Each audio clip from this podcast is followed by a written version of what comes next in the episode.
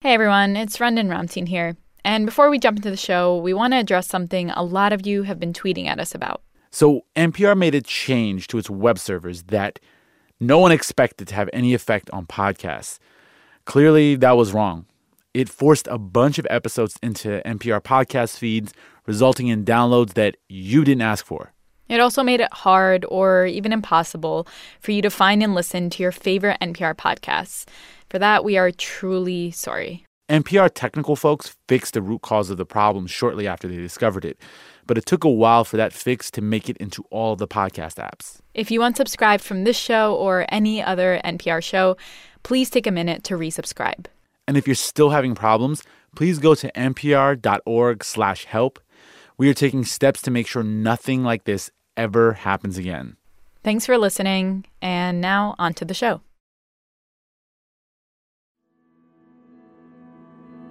Tonight, America on track for its worst measles outbreak in 25 years. CDC says the number of measles cases being reported is close to the danger zone. This Orthodox Jewish section of Williamsburg, Brooklyn, is ground zero, where some 250 90 measles more cases, cases have been in just one week. 71 students, 127 staff. The latest outbreaks are highlighting pockets of unvaccinated people, and health officials are scrambling to stop the nationwide spread. This Anti vax movement has proven to be very dangerous. Public health officials doing all they can to urge Americans to vaccinate their children. You're listening to Throughline from NPR Where we go back in time. to understand the present.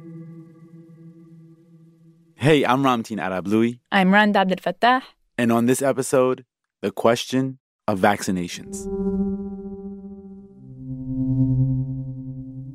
Back in 2000, the Centers for Disease Control and Prevention, or CDC, officially declared that measles had been eliminated.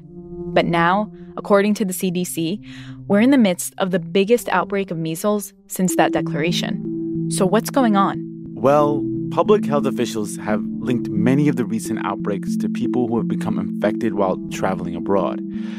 But the question is why has the infection been able to spread so widely, especially among American children? I do believe that parents' concerns about vaccine leads to undervaccination, and most of the cases that we're seeing are in unvaccinated communities. However, That's a CDC official testifying before Congress in February. And basically, what she's saying is that people weren't getting their kids vaccinated because they were scared of vaccines. And in response to one outbreak in Brooklyn, We have a situation now where children are in danger. We have to take this seriously. the city of New York recently declared a public health emergency, The city is mandating vaccinations for adults and children requiring to the virus. unvaccinated people to get vaccinated or face a fine. For more than a century, authorities have been trying to use vaccinations as a way of protecting public health. And for just as long, some people have resisted. So we wanted to know when in American history have these two sides collided? And we found a Supreme Court case from 1905 that dealt with this tension and that New York officials are drawing on today. The case highlights just how similar things were back in the early 20th century. to find out more about that case, I'm here, yeah. we called up this guy.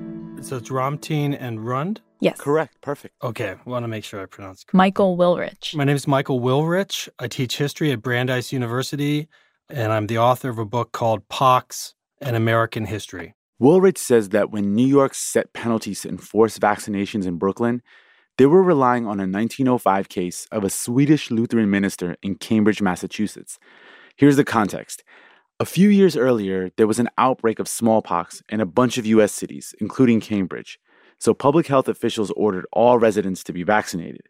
This Swedish minister, Henning Jacobson, He refused. He had been vaccinated as a child back in his home country of Sweden and had been made very sick by the vaccine. And then, after he had arrived in the US and had a family, one of his sons had also been sick following vaccination. And he thought that vaccination was a threat to him. And so he declined to be vaccinated.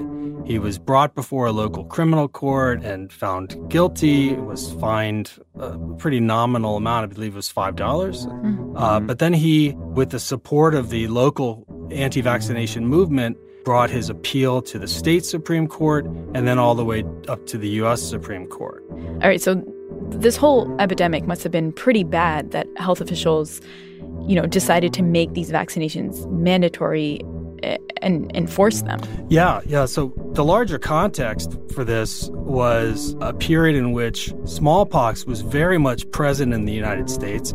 Smallpox was an extremely deadly disease. It uh, historically had killed about a quarter to a third of the people who became infected with it. Wow. 300 million people worldwide died from smallpox in the 20th century alone. And there had been an effective vaccine against smallpox since the late 18th century. It's the original vaccine. So you have a situation with significant danger to society and a solution and what does the government do? Well, it tries to stamp out the epidemic by compelling everybody to be vaccinated. But the circumstances were extremely contentious. What do you mean by contentious? Um, people had serious doubts that vaccines worked. Some people thought that compulsory vaccination was a violation of fundamental American liberties grounded in the common law and the Constitution and just natural rights. Other people felt that compulsory vaccination was a hoax being perpetrated by vaccine manufacturers themselves and compliant state legislatures and public health officials inflicted on society for commercial gain. Other folks had really basic resistance to it because even an effective smallpox vaccination could make you feel sick or or have your arms swell up for a few days People lost days at work in a time when there was no workers' compensation laws. So there was really significant resistance at the time, not just from parents as you have today, but also working class people. And compulsory vaccination was carried out with great force in immigrant working class communities and particularly in African American communities. I found some cases in the South where African Americans were vaccinated at gunpoint. Wow. So uh, it's a it's a really dramatic set of conflicts in which Jacobson's case arose. It, it's interesting because it seems like the fear around vaccines became sort of mixed in with the fear around outsiders, immigrants. In particular, I'm thinking of the late 18, early 1900s, a little bit before this case happened. I read that Chinese communities in California were particularly targeted for vaccinations. I'm wondering if you could speak to that a little. Yeah, so the the Chinese community, particularly in San Francisco and now or what use the term Chinatown, that community was defined as much by public health officials as by anything else as a community of disease. Hmm. And so when bubonic plague broke out in San Francisco in the very early 20th century, the response of the health authorities was to quarantine Chinatown from the rest of the city and to order that the people there be vaccinated uh, with this very controversial, relatively new vaccine at the time called the Haffkine prophylactic. And if a Chinese resident of that community wanted to leave at any point, they had to show evidence that they had been vaccinated. Uh, some complied and some were made sick by the prophylactic. This was a community with a really strong sense of rights consciousness that was forged by the fact that they were so discriminated against in California in the late 19th century. And so they actually sued in federal court saying that this was a violation of the 14th Amendment's Equal Protection Clause. And remarkably, the federal court said that's correct, that you can't, without any legitimate scientific basis, require people just because of their membership in a quote unquote race to be vaccinated where the rest of the community was not required to be. So they established through this important case precedent for equal protection rights in public health. Very important. So, all this was swirling around when Jacobson's case went before the Supreme Court.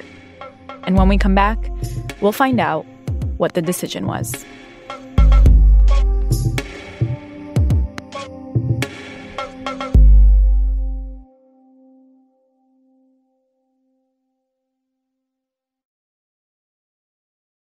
Support for this podcast and the following message come from Mayo Clinic. When you're looking for advice you and your family can trust, and you want support from people who can give you the certainty you need, you know where to go. Mayo Clinic. Find out more at mayoclinic.org/slash-answers.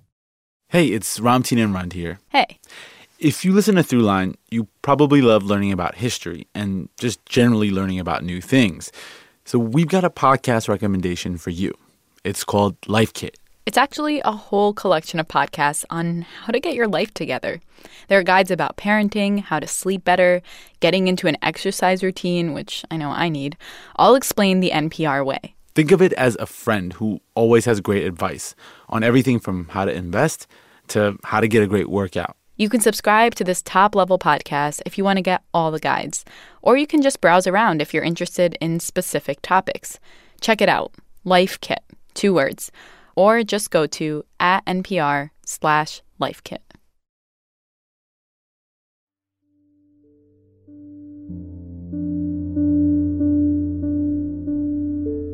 So, in 1905, Jacobson was making the argument that he shouldn't have to get vaccinated because vaccines could cause him harm.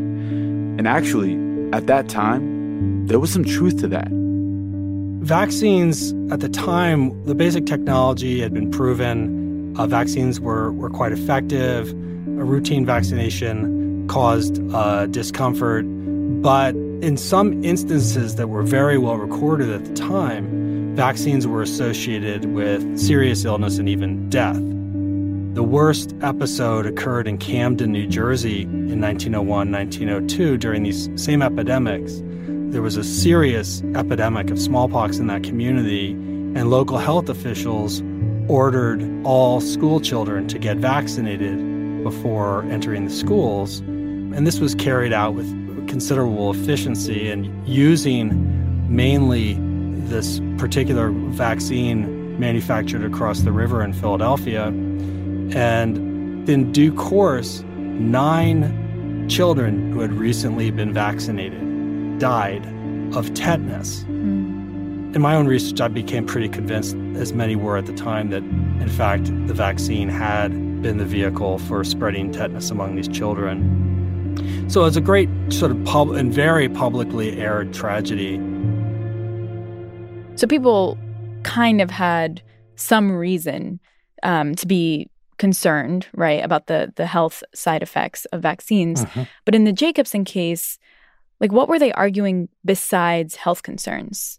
You know, it's really interesting because Jacobson was making, and his lawyers were making a really well positioned argument about individual liberty at a time when individual liberty arguments were, were being quite successful in the courts mm-hmm.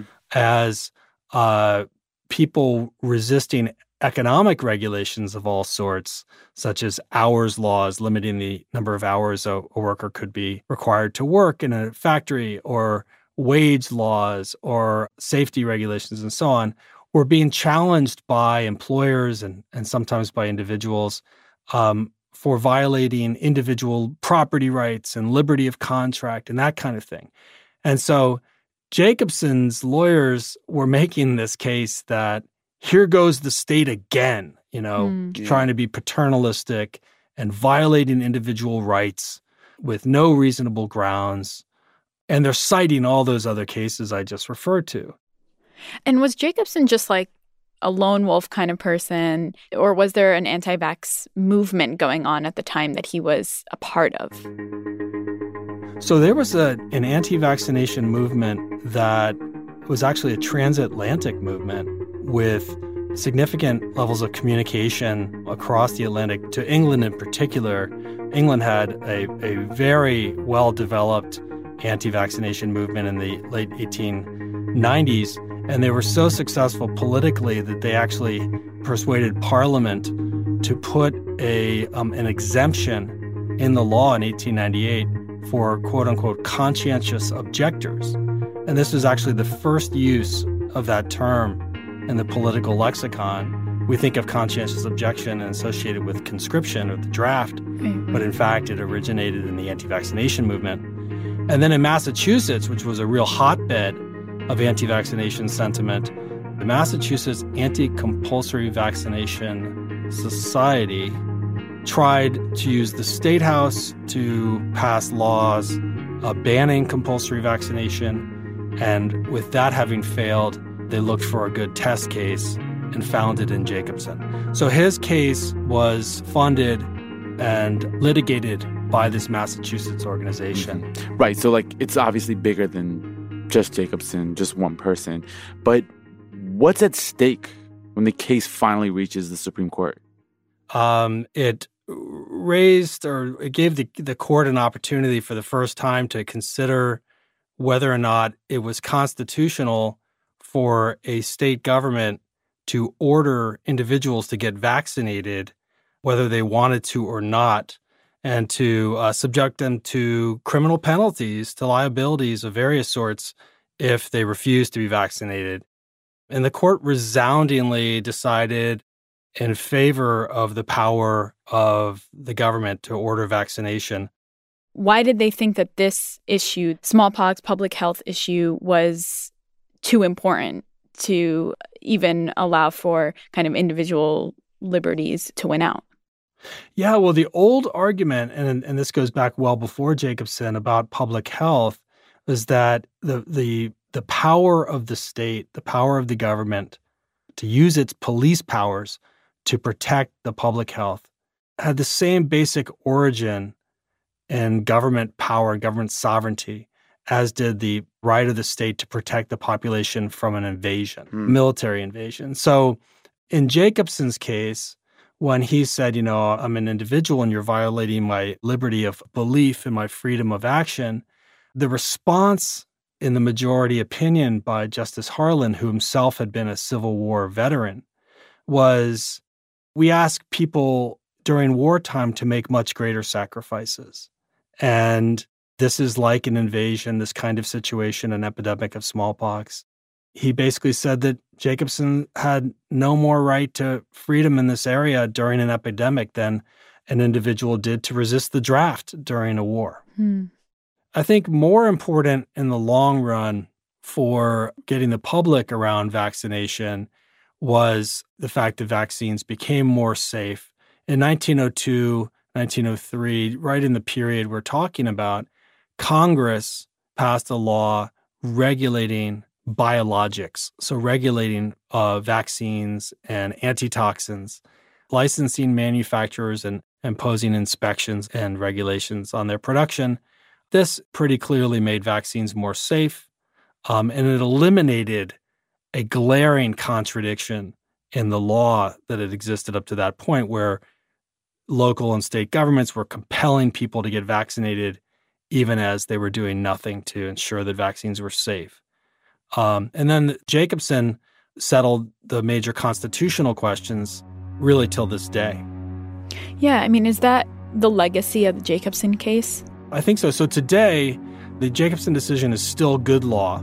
So when Mayor de Blasio declared uh, a public health emergency and mandated that certain areas where measles had broken out, mm-hmm. declared mandatory vaccinations in those areas under penalty of a $1,000 fine, that was perfectly consistent with the long tradition of public health law going back to Jacobson.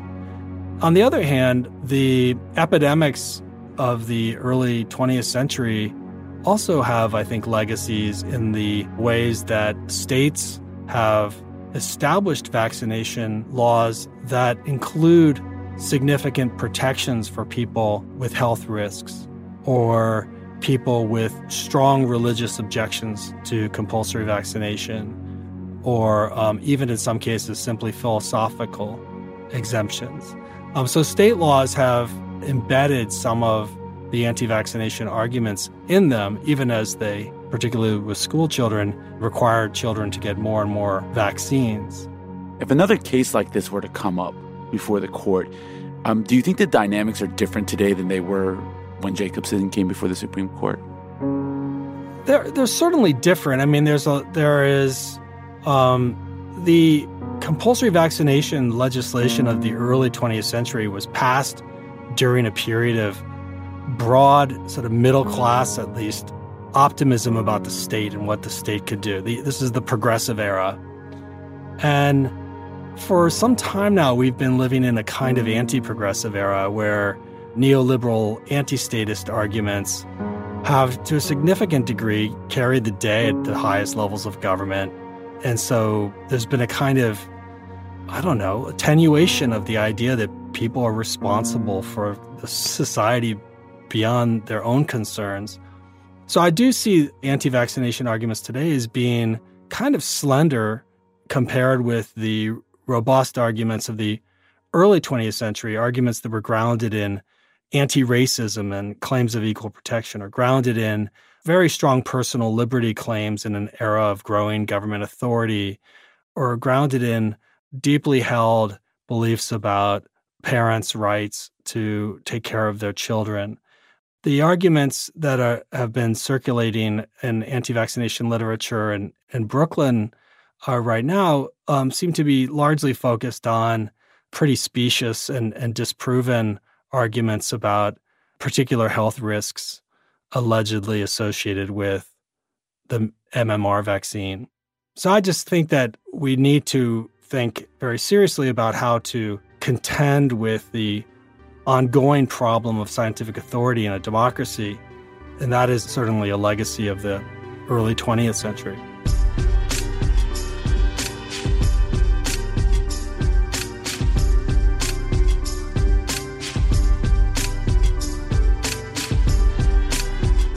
That's it for this week's show. I'm Rund Abdelfatah. I'm Ramtin Arablouei, and you've been listening to Throughline from NPR. Our show was produced by me and Ramtin.